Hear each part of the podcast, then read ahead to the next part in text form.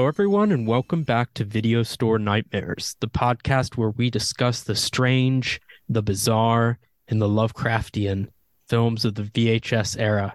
Tonight, we're talking about an obscure but incredibly atmospheric film from 1993 Mariano Baino's Dark Waters. My name is Luke, and I'm joined by Leland. Listeners, you can find 1993's Dark Waters nowhere on streaming.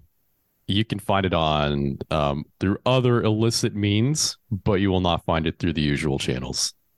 Yeah, until I mean, I think this has a Blu-ray release now, but until recently, uh, it was really hard to get in the United States. I have a Japanese VHS, but I don't think it got a United States VHS release. Does that surprise you? I have never heard of this film until we picked it for this episode and I am very surprised because I I see a lot of content on YouTube and other, you know, media platforms about Lovecraftian um esque media. Like you know, if you read the books, you're you're a Lovecraftian fetishist. Where do you go for more? I've never seen this movie on any of those lists. Yeah, I uh, I had never heard of it at all until I found the VHS maybe a year ago. I think I got it from someone on Instagram. My Japanese VHS is called Suspiria Nightmare. So it's it's not even called the same thing, but um I was really surprised when I watched it at how I was surprised I had never heard of it.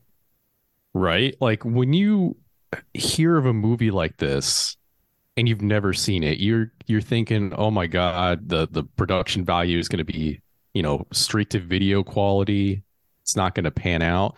But that is not the case here. This looks like it came out in a theater. Well, they they filmed it in in the Ukraine, rather close to the Chernobyl site, and they did it so that they could get it cheap. Is my understanding. And I mean, thank God, whatever they did, because I think one of the greatest strengths of this movie is the setting. How close are we talking? I don't know. Um, I was just reading about it on IMDb. Uh, let me let me tell you what I was. So this movie was filmed less than ten years after Chernobyl melted down.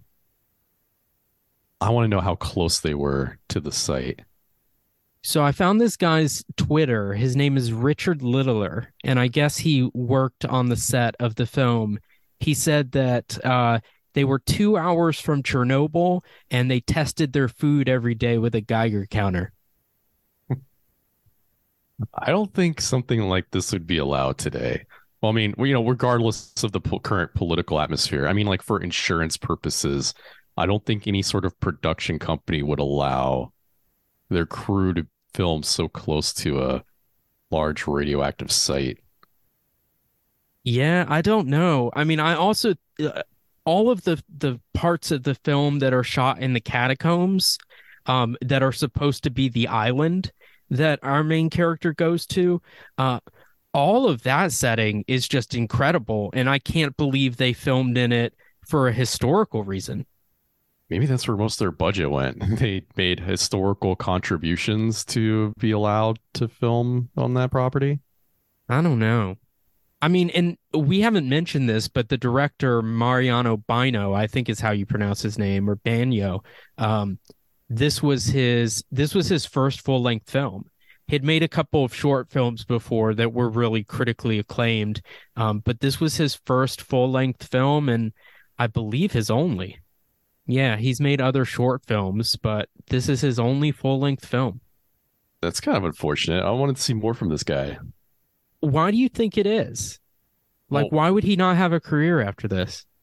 Well, I think a big reason is we've never heard of it. We've never heard of this film until like two, two, three weeks ago. Well, I hadn't heard of it till two, three weeks ago. You heard about it just a year ago, and mm-hmm. you're you're you're up to your fucking neck in this stuff and it took you this long in your life to come across it yeah it's it you know i think it just missed the italian horror wave right like it's 10 years after like Lucio Fulci was making his best known movies. And it's trying to capture, I think, a lot of that same atmosphere and vibe. Um, but by that point, I mean, I, I, the other Italian horror movie I think of that came out during this period was Cemetery Man, Dellamorte Dellamore. And that's another one where a lot of people have never seen it. It got a very, very limited release, um, barely available in the United States for a long time. And now it's kind of had a resurgence. But something about that time period, I just don't think Italian horror was making it for some reason. I have no idea what that movie is either. But while we're on the topic, yeah, this movie is a 90s Italian horror film. Like if you took the content of an Italian horror film and applied 90s lighting philosophy to the set, you, you basically have that a, a, a new age Italian horror film. Well, new age for the 90s. Yeah, it was the the cinematography was done by Alex Howe, who went on to have a very successful career in like camera and uh, electrical departments, but this is the only full length film he ever did cinematography for, which this, blows me away. This is bizarre. So, like the act, the actress in this film, right? Yeah. Is she in other things, or is this her only full length presentation too? Is this a is there a curse here? Uh, let's see. I don't think I looked into her. She doesn't have a picture on IMDb. Uh, oh my god, it's a curse. yeah, she uh so the the main actress who plays Elizabeth, uh her name is Louise Salter and she didn't have much of a career either. She's in six things. Including she had a small part in Interview with the Vampire. That's the only movie I've I've heard of that she's been in. What do you think of her performance? It's all right. She fit the role. Yeah, I think I think all the performances are fine. Um, as always, like the dubbing makes it hard. I think the only real standout performances for me, and I think it's based more on their makeup and costuming, were from the uh the aged nuns, the ones who had witnessed the mark of the beast. Uh-huh. The the old mother superior who has to have another nun like translate for her because she can only whisper. Yeah. Yeah. It just there's just something about like, you know, they're actually using older actresses and then they like give them the fake cataracts and they ruffle up their robes. It's, it's really easy to get into the atmosphere of this movie. I I mean everything visually about this movie is uh, incredibly authentic. Like it all feels very authentic. The setting, the way the characters look, the makeup effects, the lighting, it it all feels like you're really there and yet it's also got some of the same over the top surreal qualities of like an Argento film. And that's a weird contrast. It's it's it's really effective there was a point in the film where I had to remind myself that th- there is not actually likely an island somewhere with a bunch of fucked up nuns and a weird neighborhood or village on it that, yeah. that are worshiping some like weird off-brand Christianity. At least the only my only issue and it's a very small issue with this film is that this isn't this is a, a, supposed to be a nun convent, right? And maybe this isn't an issue. We're we're going to talk this out right now. Are they supposed to at least be putting on the appearance of a regular nun convent, or are they always been dedicated to this thing in in the cathedral, and just the outside world isn't really aware of it? So I think that most of the nuns are not dedicated to the thing. I think they're trying to protect the world from it. I think that's why they hide the amulet in like five little coffin pieces and put them in the shrine because the idea is never to reunite them and free it. Um, so I think the I think they are Christian nuns. They're just dedicated to keeping this thing uh, trapped. Except for a few bad actors. Right. Right. So my only issue with this movie is that we don't really get enough of the normal nunnery that should be going on to mask the nonsense within, right? Like we only get to experience the fucked up nuns for the most part. And there's just a little bit of like you can you can uh, like it's really easy for yourself as a viewer to like figure out the the relationship. I just wish that on screen they kind of at least tried to hold up a facade, even if it was briefly of, hey, we're actually just a bunch of regular nuns doing nun things. But it's almost from the get go. As soon as as the main character shows up to the island, like first off, getting to the island was um, under weird fucking circumstances in the first place, right? But at least try to even if it's a half-hearted attempt, fool the audience into thinking this may be a normal convent on the surface, even if it clearly isn't. We just completely skip all of that. It but nothing in this movie has any semblance to reality. I mean, think of the little village, right? With the with the way the mail works. Like none of that approximates reality. I don't know why the convent would be any different. I guess it's amazing they even get mail. Yeah. Mm. He he says uh, at some point our main character tries to mail a letter and he's like, they might come. he, you know, he's had he's had letters waiting for like weeks to be mailed off, uh, but he never knows if they're gonna come or not, and Man, he may or may not be cutting up bodies in his back room he's cutting up bodies in his back room. What a what a career! You're both like a fisherman and a undertaker, and maybe also an assassin. I mean, how does one come to live on this island? Right, you would have to be born there. You'd have to be born there, or maybe it's a calling. Right. I don't know. The only person we know who I guess moved there is the main character's friend, Teresa, who wrote her letters from there. Uh, my understanding is she was from London and she moved out there to be part of the convent. I think this is the longest we've talked about a film without hitting the trailer. Well, let's hit the trailer and we'll get deeper into the story.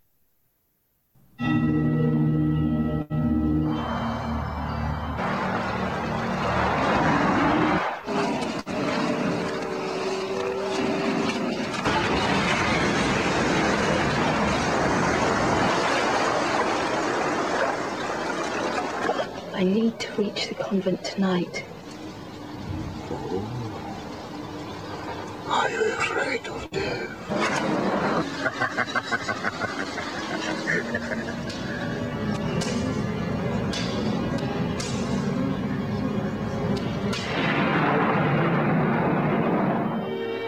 Someone or something is trying to put the amulet together again.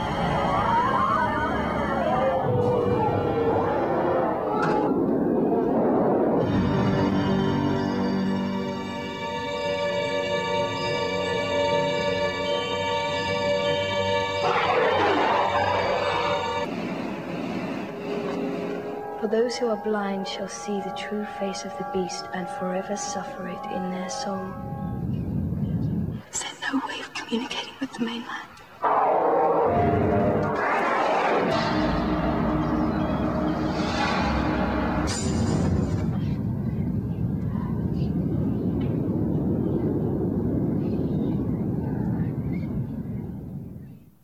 Uh, let's start by talking about the the convent our main character makes her way there at the beginning of the movie because her father has passed away and for years he was sending checks of support to this convent and she wants to know why and whether she should continue paying for it or not.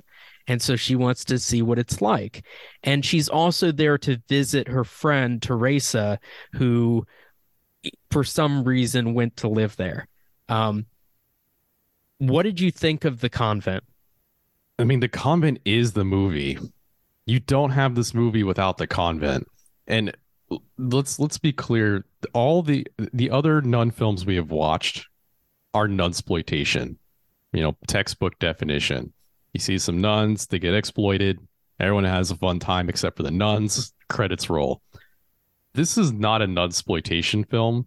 This is like a horror film where nuns just happen to be present and are sometimes doing the horror or mostly doing the horror. I think they're for most of the movie I think we're supposed to see them as the villain. Right. And uh it, it's it's hard to imagine that some of the nuns here are actually trying to prevent what is happening because it really just feels like it's the main character versus a whole convent of nuns. Well, they they basically say to her, "Well, you can explore the convent and watch our rituals and all of that." And they give her a guide, Sarah, who's this nun about her age, it seems, um, who she befriends. Um, so I thought it was a weird arrangement from the beginning. I'm not even sure how the friend really uh, fits into everything because, like you said, the friend, at, at least at surface level, did not have anything to do with the convent until maybe possibly hearing about it from the main character and then going there herself. But like maybe just is because like of modern sensibilities, right? But it's hard to imagine someone being like, "Yo, a nun convent, that's great. That's what I want to do," and then joining it. It feels like the only reason you join a nun convent is because shit in your life, especially early on, has spiraled so out of control that you have no other recourse but to like latch onto the first group you possibly can to avoid I, I don't know, uh, getting hooked on fentanyl and dying in a in a street alley. I I can imagine being the sort of person who wants to join a convent like in The Sound of Music, like a a relatively happy convent, or maybe something like Sister Act, where all the nuns sing and have fun. I don't know why you would want to join this convent. I don't know if nuns get a choice in like what convent they go to, but uh, I definitely would not want to live here, despite how cool it would be to visit. Wait, is the nunnery like the military? Like you you you you enlist to become a nun, and then they station you to like bases throughout the world? I I don't know.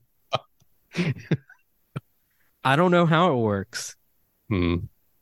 Yeah, you know, I just wanted to be a nun and then just work a really simple, you know, nun guarding job in a major city. And instead, they sent me overseas to Russia. yeah, and this this monastery is it's falling apart, right? Rain falls in through the ceiling at some point, like a big wave crashes down a whole wall. Uh, I I thought the fact that it was like disintegrating like that was was really cool, but it it certainly wouldn't make me want to live there. You would think the Catholic authority would maybe send them some um, architects, some people who could work with concrete, maybe. Well, you I get the feeling that no one wants anything to do with anything on this island. Maybe because it's close to a nuclear reaction. I don't think it's supposed to be within the context of, of the movie, but now that we know that fact, I don't think we can divorce it. Yeah, I I don't um I don't know if the the setting of the convent, like what we're supposed to think of as the island, I don't know if that's close to Chernobyl or that was a different filming location. I, what I country know. is it supposed to be in? I don't remember. I don't know. I don't know that it ever tells us. The first scene in this movie is actually a, uh, I guess, a flashback of sorts. I guess it's technically not a flashback. You need to have like a you need to have a present day before you can have a flashback. We start in the past. We start in the past. Yes. The main character, is she even born yet? I don't know. Probably. She's probably off the island by now. I don't know. She so it's it's 20 years later is what we eventually switch to. So is she older than 20? Oh no, she's in the scene. That's right. She's the little girl in the scene. Oh yes. Okay. Yes, she is there. So this was probably what precipitated her father removing her from the convent. Right. So do you I want to talk about This is this is okay. So this is a movie we do not want to split hairs on because it's very it's very ethereal. But let's say let's say you are a dude stuck in a nun convent protecting a horrible secret and you fear that your daughter is possibly going to be coveted by this by this secret. So you leave the island, you take your daughter with you. Why are you sending back checks? I guess to support his other daughter. But just the daughter? I don't know. Uh, you know what? Maybe he's like, well, maybe if I just throw money at the problem, it'll it'll go away. I think he feels some obligation because we don't actually find out until late in the movie, but Sarah is also his daughter. And I think he feels an obligation to her and I think he feels an obligation to the the secret um for whatever reason. I don't uh, really understand what their relationship is, but um I think he fe- has an obligation. I do love this premise of why she returns to the island, or yeah, I guess return is the right word. Um, you know, normally I think a movie like this, especially an old Italian horror, you know, she would probably have like a dream, and that she'd be like, "I saw this place in my dreams, and I had to come back." And in this movie, they actually have like a grounded reason. Like, my dad's been sending you money. Why the fuck is he sending you money, and why should I keep doing it? Yeah. Like this, this was this really grounded the intro. Well, that is so in in the 20 years earlier scene though, um we see a nun that's trying to escape the convent with this medallion, which is really going to become really important. And then like an Evil Dead style camera knocks her off a cliff and she falls to her death and the medallion breaks. But I really like this scene. I, I thought it was really effective. While all that nunnery is going on, there is a pastor, father, preacher, Priest. priest in his uh his little cathedral office made of stone. He's like scribbling in a or reading over a book that's clearly about the occult because it has nonsensical language and uh evil demonic pictures in it. I love these props. I love these props. Um when it, it- this it- you, you know when you have like a demonic movie or something with the occult there's always like the fake books laying around with like the old etchings and the the fake moon runes language in it. I love these books. I love them Yeah, it's they're very well done. um but i lo- i really appreciate the scene um because the cathedral for no reason decides to get flooded i don't know maybe that's just part of the risk of being on an island I think it's just part of the risk. this is way before CGI uh, was effective. So they actually put this guy in a small stone coffin and then filled it with a shit ton of water, like enough that like the the the styrofoam set around it was breaking apart, you know, in rock shape. Um, it, I just can't imagine like the amount of like logistics that went into making this like 40 second scene. And I I'm telling you, like uh the monastery is coming apart and it's all it all looks very real and effective. Um, I was impressed. Yeah, sorry. When I said styrofoam, like that's obvious how they did it, but it doesn't look like that. No, it it looks like it looks like you're seriously on an in an ancient convent built into a cave or a catacomb system on an island somewhere in Russia and uh that's what it feels like. It really feels like you're there. It just stops short of wow, did they actually flood a historical site?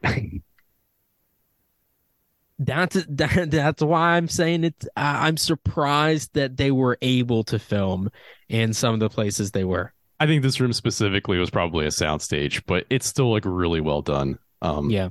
So here's here's a question for you. Do you think the nun that was pushed off the cliff is her mom? That was my assumption. Okay, Her like wh- who she thinks is her mother. that's a better way to put it. Yeah. Um, because we find out that all is not as it seems, or as she has been told it is. So then, is this priest her father? And then after this flooding scene, he's like, "Wow, we are getting the fuck out." But I'm gonna leave my other daughter there. Just because she looks like more fucked up? Is that the only reason? Um, maybe he feels like she's already been compromised. Or is the situation where he can only take one, and taking one is better than none? I don't know. In order for the movie's like twist ending to work, they have to keep you in the dark about the fact that Sarah is um, Elizabeth's sister. But once we know that, it doesn't make a whole lot of sense to me if the father was trying to save his daughters from the influence of this evil monster or demon or whatever it is. Um, I would think he would take both. Well, how many children do you think you can fit in a suitcase? Because remember, he has to smuggle them out. Wh- does, does does he have to smuggle them out because of the the wrath of the monster? So, the just my understanding is that he knew that his daughter was coming under the influence of the secret. He wanted to at least save that one daughter. And so his priority was to get her out. And I don't know if the other daughter was forfeit already, like maybe she had already succumbed to the island secret. Or, or again, maybe he had to choose, like he could only pick one. Well, the movie doesn't tell us. like we are later treated the flashbacks through the main character's um like perspective that you know she started doing some weird things as a kid growing up. But i don't think those started happening until after she was removed from the island. So maybe the other daughter was tainted. He tried to save the pure daughter but then the sign showed up anyway. Maybe. And if you haven't seen this movie and you're wondering why we're having a hard time parsing this, it's because things happen very quickly and without a lot of context. In in very dreamily. Like you can't you can't be sure what's a dream and what's not in this movie. yeah, that too. Um, but let's talk about the present day i- i- when it switches to 20 years later and we see the nuns for the first time. We, I love the scene. We see a group of nuns. Some are whipping themselves, others are holding burning crosses, and there's candles everywhere. There's some nuns that are laying on the ground, like with their arms outstretched. And I think Teresa or Teresa is watching them or spying on them. But I just love that this is our introduction to what these nuns do all day. These movies have forever tainted what I think nuns do behind closed doors. It's all self flagellation, all of it. and the lesbian sex, right? yeah, and eating beans. That's it. That's all they do. There's a really beautiful shot. It's in the um it, it's it's before the 20 year jump where you have a bunch of nuns on this coastal ridge holding crosses as the sun sets. Yeah, it's on the it's on the front of some of the posters. Yeah, that scene alone really sets the tone cinematically for the rest of the film. So we see in this scene that Teresa gets stabbed to death, and but we don't know who kills her. Um, and this is after she found one of the pieces of the medallion that we saw like a- break.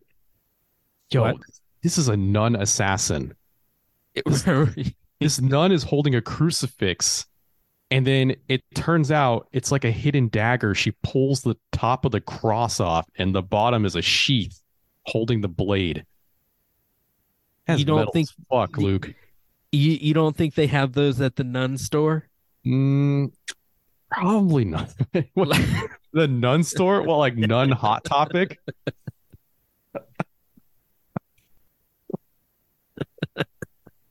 Yeah, I just figured that was a standard issue defense mechanism. I just feel like we can't just mention the stabbing without bringing up the weapon. This isn't the first time we see it, but man, it's brutal. This is a brutal stabbing. It is, but it's also beautiful. We see her blood like mix with the water that flows through the monastery, and it's a gorgeous shot. But yeah, brutal. And is so m- my understanding is she got killed because she might have been trying to put the pieces of the medallion back together. What's crazy at this is, you know, that has to be it because as this woman's getting stabbed to death, there's other nuns doing their nun things in the cave, and they just don't even flinch at this murder.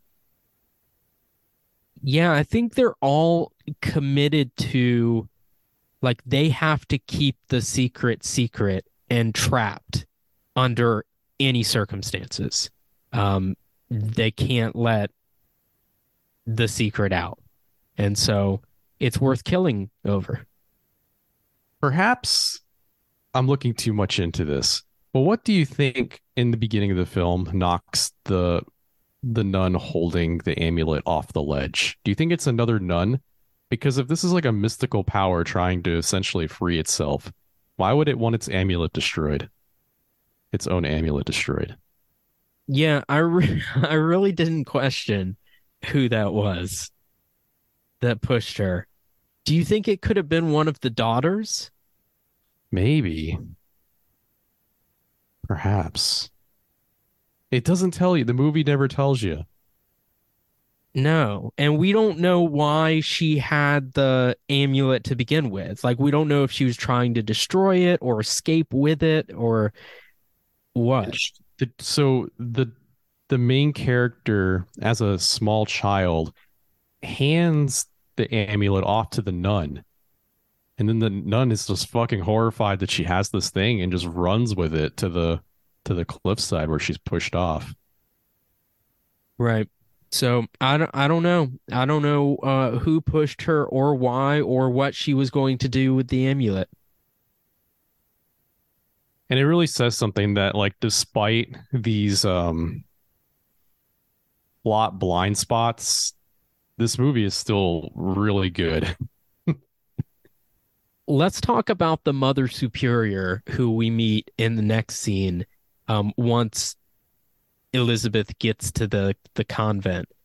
Um, she's ancient and she's blind. I think she's the first blind character we see. And she has to whisper things to her assistant who translates for the audience. Uh, what did you think of her? She's the I think the creepiest character in the whole movie, and I wish she was in the film more. Yeah, me too. I think this is her only scene. Yeah, I think we might see her in the background a couple of other times, but this is her only scene where she gets dialogue. I mean, to the extent she gets dialogue. We really glo- glossed over it, but her voyage to the island is very odd too. Um, the first guy that she tries to commission for a boat ride just absolutely refuses until a storm lets up. So then, of course, a very shady guy confronts her and says he will take her. And they do make it to the island, of course, because the rest of the movie has to go on. But there is a part where once they get to their destination, the the boatman throws a fish out onto the deck. And from the darkness, this um, mostly naked man crawls out on all fours and begins to eat the fish raw in front of them. And he his eyes are clearly not human. Yeah, it's um it's your first exposure to anything that seems unnatural. And the boatman's like, "Yeah, man, he keeps the freaks away." so what this was your first time watching it. What were you thinking at this part? I think my my major line of thought was how had I never heard of this before? Yeah.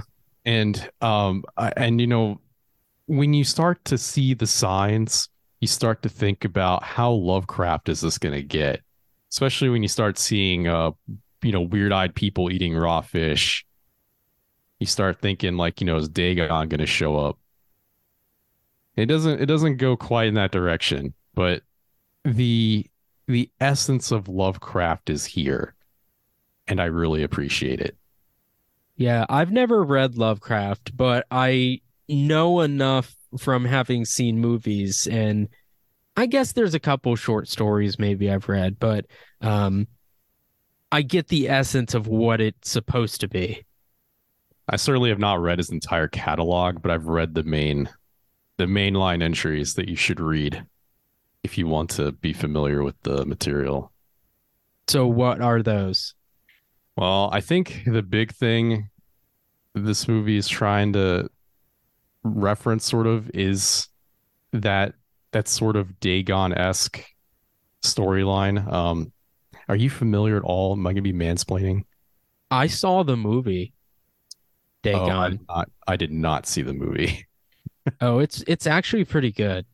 Uh, Um, I I thought it was going to be more fish-like by the end, but it's more it's more like extra dimensional horror just being kept from the rest of the world, which is a lot of a lot of Lovecraft.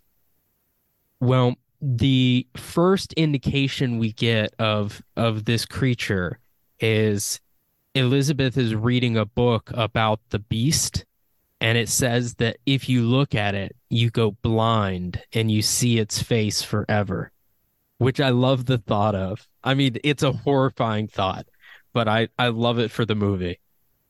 So obviously the immediate comparison you make is well, you know, if the mother superior is blind, clearly she saw something.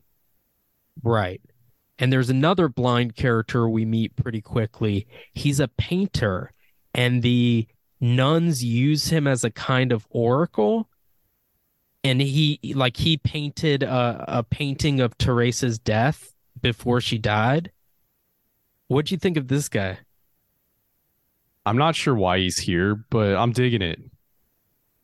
It it does he, he has some pretty inhumane working conditions, so I'm I'm gonna just throw that out there. This whole nun convent is just one giant OSHA violation. Yeah, I mean, I, it doesn't even seem like there's anywhere you could be dry. Right? It seems like no matter where you go, you would have water on you. Yeah, all these nuns have ringworm. It's like a damp catacomb with water that drips from the ceiling. But the the fact that they filmed eh, any of the movie in, in this setting and and it comes across so convincingly, I'm in, really impressed by.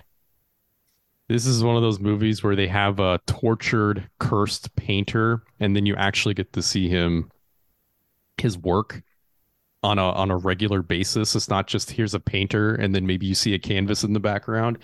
You see all the tortured stuff he's he's sprawling out on walls and canvases. Yeah.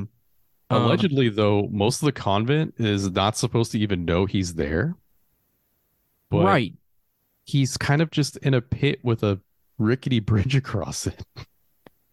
Yeah, I get the sense that most of the nuns in this convent are not curious at all and never explore any of this. They are just blissfully unaware.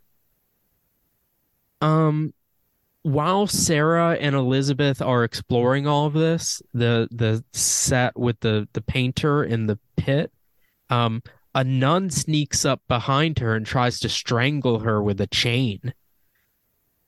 Is it like prayer beads? Oh yeah, maybe it is. It's really hard to tell, man. Once you see someone pull a knife out of a crucifix, anything can be weaponized in this in this uh, mon- monastery Convent.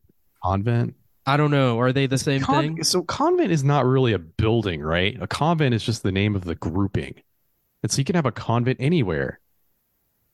Oh, maybe. God, I don't know. I'm not Catholic and I didn't do my research, obviously. I don't know. Like, I guess it's not really a monastery either, right? It's more of a, it's more of a prison, Catacombs. catacombs. Yeah. But Elizabeth says that she spent the first seven years of her life on the island, but she doesn't remember any of it. And her father reluctantly told her about it, but made her promise never to come to the island. And um, she did anyway.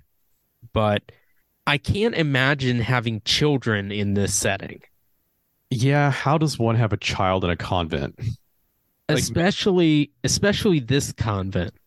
Okay, so we we have to make assumptions because the the movie doesn't tell us. Maybe the sect of the nuns that actually support the secret being released or um, empowered in some way decided that this this birth needed to happen to facilitate some kind of ritual. And it was only ruined when the father got cold feet and took his daughter out. Yeah, I, I wish we knew more about that side of about that side of the story. That's my one complaint about this movie is there's a lot left up to the imagination that th- there are some strengths to that. Like it, it because of that it never becomes silly to me. Uh, but I would have appreciated knowing more of the lore. Yeah, it is a slippery slope, though. I mean, Lovecraft esque stories only work when you tell more than you show. But I suppose they could have told us just a teensy bit more, just a little bit more to to get a slightly clearer picture on what's going on. Yeah, I don't need to know more about like any of the action that happens during the course of the movie. Like I'm good with all of that. It's what happened before the movie starts that I want to know more about. But there um around this point in the movie there's a dream sequence that I think is really cool. She hears a baby crying and she goes to look for it. And she sees two little girls holding hands and laughing. They're the same they were in uh she also saw them in one of the oracle's paintings. And behind them is a crucified nun that starts to move towards elizabeth like as if it's on wheels it's a really really cool shot As it uh, approaches, you see the nun's eyes aren't quite right, or maybe they're missing. Something's clearly wrong with this nun, and it raises its head and uh, unleashes this like unearthly howl with a mouth full of sharp teeth. it should be silly like the way we're describing it it sounds ridiculous but it's really effective i think. Anyway this this is the last straw for her. She decides that she needs to leave. So she goes into town the next day um just as a ship is leaving. We And did she- mention that was a dream, right? yes we did. We kind of just like left yeah, and then this nun fucking howls on a cross, and then she wants to leave. no i prefaced it with it was a dream okay, okay.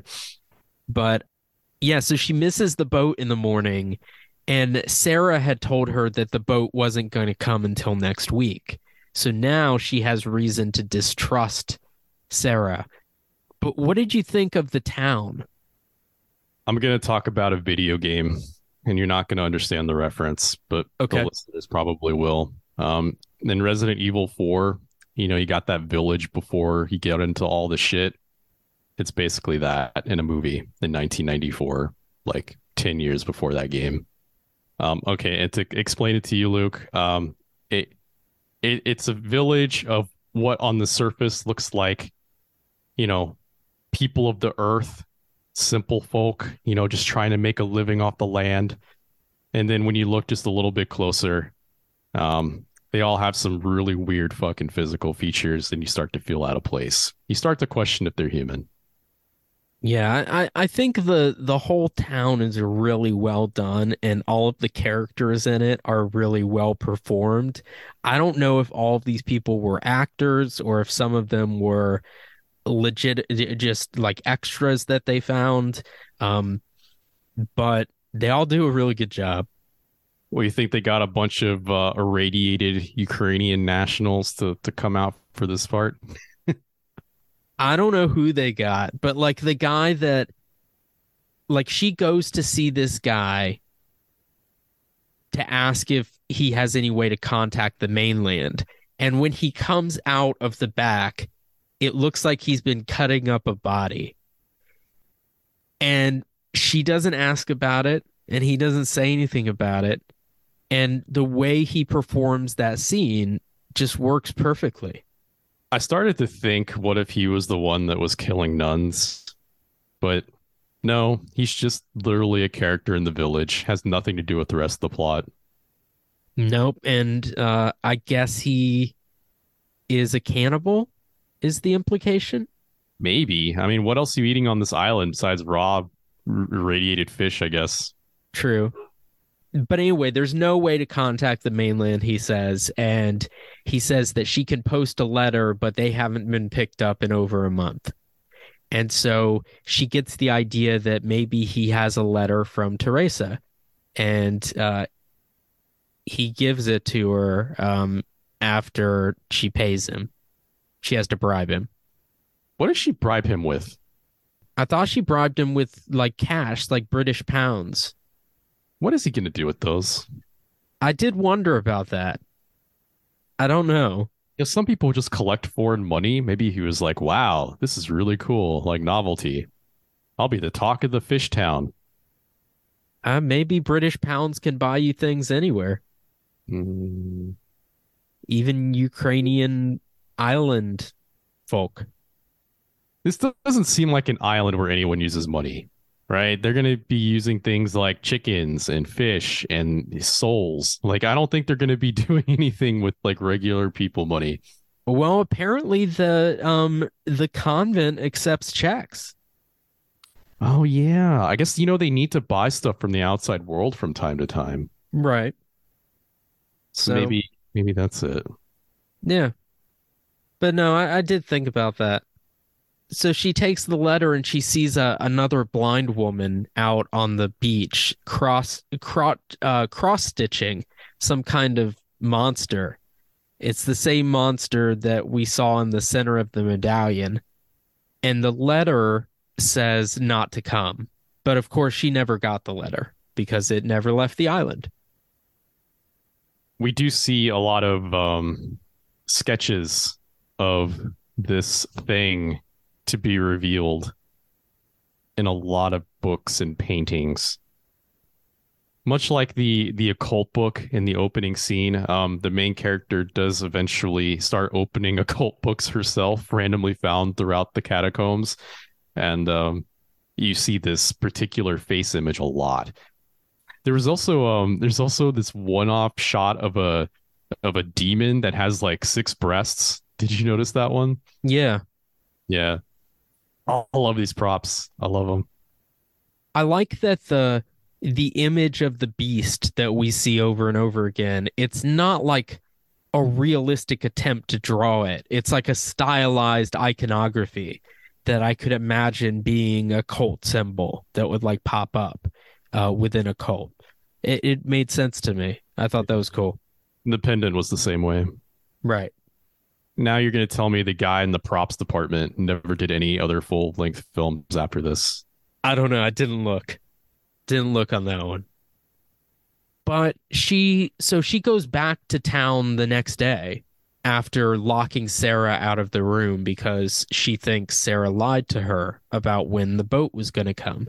And Sarah insisted, like, no, I didn't know. You know, I didn't think it was coming until next week. But anyway, so, so, she goes back to town and she sees the same guy. It looks like he's throwing pieces of body of a body to the seagulls. Probably. And he shows her a picture of her mother still alive when she was six. And she had previously believed that her mother died in childbirth. So now she knows that that was a lie. Who is this woman whose house she's in when she finds this picture? I have no clue. but she is also she has also seen the beast, so we know she has gone through some shit. Yeah, I I thought maybe this woman had been like a caretaker of hers, like maybe she helped take care of her when she was a kid, and so that's why she has pictures of her in her house and stuff. But I was I just really guessing. thought- yeah, I know. I mean, you're kind of almost led to believe that maybe this is her mom, but then it's clearly not the case. Right. So a caretaker. Mom's friend is as much of a friend as you can have in a setting like this. Yeah, I guess. Anyway, as they're talking, uh, a nun comes and throws a burning cross into the house so that it'll burn down along with, I guess, the photos. Not just at the house. I think the cro- burning cross was thrown right onto the old woman. Well, we do see her run out of the the house on fire and Oh. into the ocean. Yo, the main character, as soon as the cross was tossed into the house, just bolts, just fucking bolts. And the only way I'd imagine she would just run is if the cross landed on the old woman and she was just not savable. Yeah, I don't know. The uh she doesn't seem to have much of an attachment to anybody else in the movie. The scene is weird, and you have to really throw logic into the wind because if these nuns secretly wanted, or if these protector nuns wanted to ser- like seriously kill or stop what's going on, they would try to kill the main character here and there. Right? They would just maybe throw the cross in, lock the door, or throw the cross at her, or do something like that. But no, she escapes completely unharmed. Yeah, I got the impression that they didn't think they could all like out and out hurt her because then that would bring attention from the mainland. And so their goal was to scare her away. by trying to strangle her with chain prayer beads and, and eventually also tried to stab her and et cetera, et cetera. Well, I think there's factions of nuns though. Like I think what the Mother Superior wants is different from like what the nuns who want to free the monster want. And then there's other nuns who want to protect against it. And then there are nuns who have no idea that there's even a monster there. We that keep was saying my we could keep saying free it. We don't even know if that's the intent. we don't know. We don't. Like for all we know, this is supposed to be just like a sacrifice or a ritual or some kind of empowerment. We don't even know if the thing wants to leave. We just know it's there. Yeah, and it, and so I'm I'm imparting a lot of motivation onto these nuns uh, just because the movie doesn't tell us. It doesn't tell us why they do anything. in like a shittier movie, this would be like completely unacceptable, right? But because the setting is so well done, the the feel is spot on. Like you feel like you're at this fucking island. I'm willing to disregard all of that. Well, I don't think it's necessarily a flaw if we don't know something. Like it's we're from we're watching the movie from the point of view of Elizabeth and we only know as much as Elizabeth knows. And even at the end, Elizabeth doesn't seem to know everything. That is true. So I, I don't think it's necessarily a flaw when things go unexplained. I, it might be frustrating. Like I might prefer that the movie explain it, but I don't think that's a, a flaw. Per- perhaps um, what I'm thinking is not everything needs to be explained, but I think there needs to be at least some motivations that we can parse, like consistent motivations that we can parse. And it just seems Yeah. like they really bounce back and forth between do we kill the main character? Do we kill Elizabeth? Or do we, I don't know, traumatize her? Yeah. Maybe trauma's part of the part of the event. I don't know. Nobody knows. Do you think they really care if she continues sending money? I mean, there it's a religion, so yes, right? uh, I don't know. This is uh, we said money probably doesn't buy much on this island. I mean, they got to buy their beans from somewhere, right? Because this island is too irradiated to grow them yourself. Uh, true. So while the while the nuns are trying to find Elizabeth after she's escaped from the burning building, she finds a passage down into the convent. And on top of this statue of Jesus, she finds a stone with the monster's face on it. It's it's the stone from the center of the amulet. What is this room that she finds? Is this like something that other people are aware of or is it secret? Is that a rhetorical question? I, I didn't know if you knew the answer. Uh, nobody knows the answer. I mean, deep down, I think maybe like two thirds of this movie might just be setting up really cool looking scenes. It- it- pretty much. I mean, they took advantage of their set. but I, I'm still all about it. Well, a, a nun tries to stab Elizabeth at this point, um, but Elizabeth manages to get the upper hand and bust her head open on the floor like way more times than is necessary. Elizabeth is willing to get violent. And I- I think this is the, maybe the first and only person she kills. I'm assuming this nun is super dead. Oh yeah. But she keeps uh she keeps hearing a baby crying and following it. And Yo, okay, so a nun tries to murder you, right? Yeah. You get into your room for the night, you close the fucking door, you hear a baby cry. Do you really go looking for that baby? No. No, fuck no. Fuck that baby. I'm staying in my room. Yeah, I don't really know why she goes in search of the baby. Um, or if that's even what she's doing. Maybe the baby is she's remembering her own babydom. You say Like she- babydom?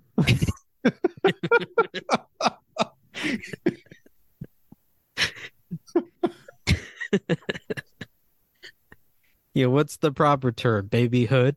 Um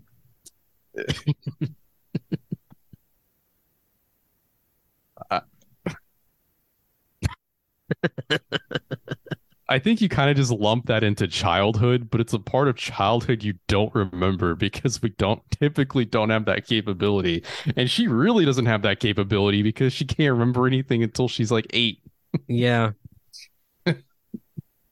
So I don't know, but she she goes looking for it and she finds Sarah and Sarah takes off her her top or the top of her habit to reveal that I guess she's part monster. She's like a lot of her is disfigured. a lot of her is at a minimum disfigured. I don't know if she's um some kind of mutant or a hybrid or if she's been somehow uh t- touched by the influence. But I she ain't right. She ain't right, man. Yeah, I thought she was like a hybrid. But like everything from the top of her forehead all the way down to her toes is completely fucked. Yeah, that so the the habit is a good outfit for her. It is Like it works well. it, you know it does a it, it complements her horrible fleshy bits yes it's very they- convenient. it's her entire body is like a prosthesis like uh she you could tell it's like one giant costume with like fake breasts and stuff it's pretty cool looking Yeah. Um but this is where Sarah reveals that she is Elizabeth's sister and she says that their father was scared of what you are. So is the like whatever happened when they were kids, Elizabeth was the one who did it, right? yes i mean when unless i'm missing some sort of big reveal the little girl in the beginning of the movie is elizabeth Yeah, I think the little girl at the beginning is Elizabeth. But like I'm not even clear on what Elizabeth is even for. The because the movie doesn't say, right? The movie doesn't say what. Why they wanted Elizabeth at the convent. No. Not at all. So like we're just completely guessing what's going on. Yeah. Why is only one of them deformed? Is it because she's the one that stayed behind on the island? I don't know. All we know is that as as Elizabeth was growing up, she was eating like live rabbits and shit. Yeah, and so that behavior is what led the father to take her away to the mainland. But like her actual father, right? Right. This demon, did, this thing, did not sire these two women. Well, they keep calling it their mother. Oh God. Oh, oh, oh no! Is the thing with the six breasts this thing too? Oh, maybe. Is it all the same? The same representation? Yo, so did Dad fuck this thing and then steal the kids? That's that was my I- understanding. You don't get custody. So the nun at the beginning is not her actual mom. No. No, That's the actual mother is this thing. That was my understanding anyway. What are you protecting your daughter from then? She is the thing.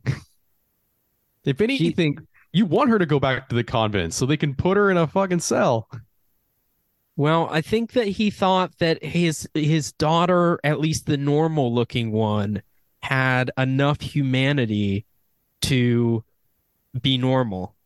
Uh, Yo, I think they both looked normal before he removed one of them from the island. Maybe if Elizabeth had stayed on the island, she would look more like her sister. Oh, so you don't think that she was deformed from the beginning? No, I mean we see we see the two little girls in the beginning, um, in front of the demon, right? And you know they're just wearing regular clothes and True. appears to be normal. Yep. All right. So I guess this was a situation where he decided, like, you know, I'm I can only take one kid. There's no way I can take both without being caught. And then he just jetted from the island. And then he's sending back, oh my God. I just figured it out. He's sending back um sending back child payments Yeah. to the convent. Yeah. Like child support. Yeah, child support checks. They're child support checks for a fucking um, interdimensional monster beyond understanding.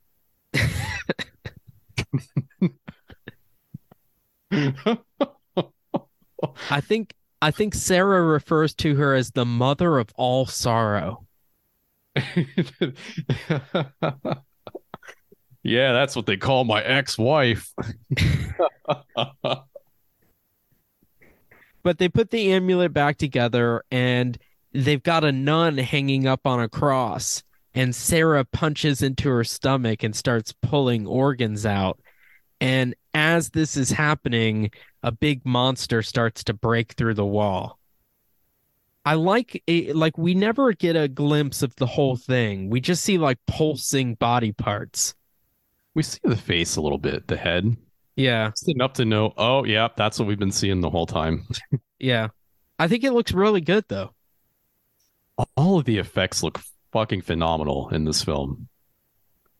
Yeah. Which again, it just makes it such a crime that it took us this long to find it. Well, the the monster hands Elizabeth some kind of meat, which she begins to eat. Well, it's raw and bloody, but she breaks out of her bloodlust long enough to, I guess, be clear-minded, and she breaks the amulet at the last minute. And in the next shot, we see there's a bunch of dead nuns on the beach where all the dead fish were before. And Elizabeth is there, and she's now blind and she's wearing the amulet around her neck. The end. What what do you think of the ending? Was it satisfying? Well, much like Lovecraft stories, I don't think the uh, the crux of your enjoyment is found in the ending. It's more in it's more in the journey, in the brief reveal of uh, uh, or the glimpses of bizarre shit that you see uh, or that you're given hints of in the process in, in the journey to the ending. Um, It's a little too rushed for it- me. It's it's a little rushed, but I don't mind it. Because if you look at Lovecraft stories, there's some pretty rushed endings too. So maybe I mean, I don't have anything to compare it to. I'm just judging it on its own merits and it it the ending is a little frustrating to me. The pacing for most of the movie is incredibly slow and it's actually it borders on being boring sometimes to me, uh, albeit I've seen the movie before. But the last like 15 of the movie, 15 minutes of the movie, a hundred things happen and it, it, they happen so fast. It's hard to grasp what's really going on. This be I don't know if that's by design or not. I don't know if we're supposed like like you were saying, you know, we're not supposed to know everything, right? But is it supposed to intentionally be this obtuse? Yeah, we should mention that these dead nuns on the beach with the fish, they look eviscerated. Yeah, like they didn't just like walk out there and die with the fish. They are ripped apart. So what do you think killed them? Who the fuck knows? I don't think it was the monster because they're all outside. Yeah, no, the the my understanding is that because Elizabeth broke the medallion, the monster was never able to break out. Yeah, she's only wearing part of the medallion, so I guess her life's call is going to be defending that one piece of amulet. From what? Who knows? We don't know which sect of nuns are out there dead on the beach. Well, and, and Sarah is dead at this point? Not necessarily, just left her behind. Yeah. So we don't know what's going on with her. That's a pretty important factor. Maybe. I everything else about this movie slaps so hard that I'm willing to ignore it. All right. Well, do you want to give final thoughts and a rating out of four? If if I were to make a, a top ten list of movies with Lovecraftian aspects, this would be on it. Easy top five. I have no idea why I don't see this film mentioned in a bunch of those kinds of lists. Um, if you haven't seen it and you just listen to us talk about it, um, it it is still worth watching just for the absolutely bizarre imagery that you see. Um, we definitely did not cover everything, and we certainly can't convey just the the like painfully curated like lighting and set design that really goes the distance to, to making you feel like this place actually exists. Like some fucked up convent on an isolated, probably nuclear radiated island. I just I have the credits rolling in the background, and under producer's assistant in the credits, for some reason the guy's name has a box around it. I have no idea why. I don't know why either. You maybe they couldn't pay him enough and they're like, well, if you can't pay me, you're going to put a box around my name. well, they showed him. Yeah, they showed him. Russian names are so long that a lot of these names are credited by just first initial and their last name. that doesn't surprise me. I've seen that before. Uh, I'm not very, I'm not very familiar with Russian cinema. I think I've maybe seen like five. Russian films my entire life. Yeah, I haven't seen a lot. Hmm. But uh, despite the um, the the despite the plot blind spots that this film has, there is so much here to take in and enjoy. And I strongly recommend you watch this movie if you can get your hands on it. Um, strange that it isn't on any uh, regular streaming websites. This seems like something that would be on Shudder. It's not yet, but maybe it will be one day. Maybe one day. So if you ever see this film come up and you can't get a hold of it beforehand, definitely take the opportunity to watch it. I mean, it ain't it ain't perfect, but I really like this movie. I'm I'm giving it like three stars. Yeah, I I think this movie is it's a little slow for me. Um, I'm a little bored through the first two thirds, and then I think the last, like the ending, is really rushed. Um, and it's it's a little bit hard for me to stick it out with the movie. Like, there's just not enough of a story to support the all the atmosphere that they have. It, it's gorgeous. The movie is wonderful to look at, and like Leland said, it it really does seem like this is a real place. Um, th- that this convent slash catacombs uh, really exist on this nuclear radiated island. Um, and I don't know how much of the sets are real and how much is construction that they built or set in sound stages. I I can't tell, but the fact that I can't tell is like a testament to the movie. So that's a good thing. Um, I just wish there was more story, more lore, more background that could support all of that atmosphere. Um, that would make it a more interesting and like deeper movie. Uh, but I agree with Leland. Three stars. This is definitely worth seeing. Part of it is also the practical effects. They're just so good. They are. They really are. And it's if if you like if you like it, you know, we talked a lot about the Lovecraft influences, but if you just like Italian horror, like if you like Lucio Fulci and Dario Argento and all of them, and you're like, you want more, here's one that came out 10 years later and is just as good. You just probably haven't seen it. So, anyway, we need to consult the Magic 8 Ball and see what our new topic is going to be. All right, you ready? I'm ready.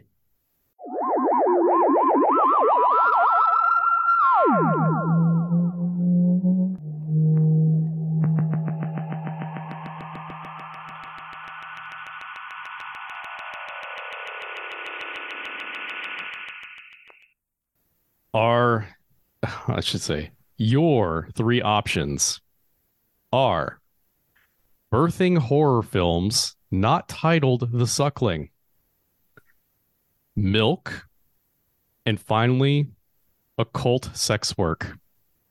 Uh, occult sex work. We're gonna go with that one. Work. Okay. Yeah, you, for sure. You, you can draw like three films out of that category. Yeah. Okay.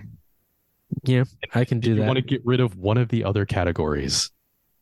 Yeah, what was the birthing horror films not titled The Suckling and Milk? Yeah, I, I really want to get rid of both of them.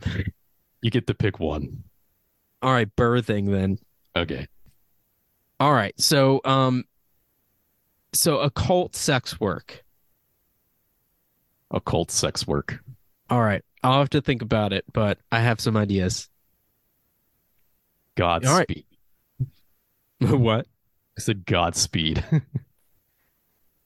All right. So uh, join us next week to talk about some occult sex work film.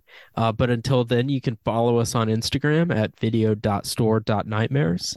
Leland, do you have any last words? Thank you for your continued support. We'll talk with you all next week. Have a good one. Bye, everyone.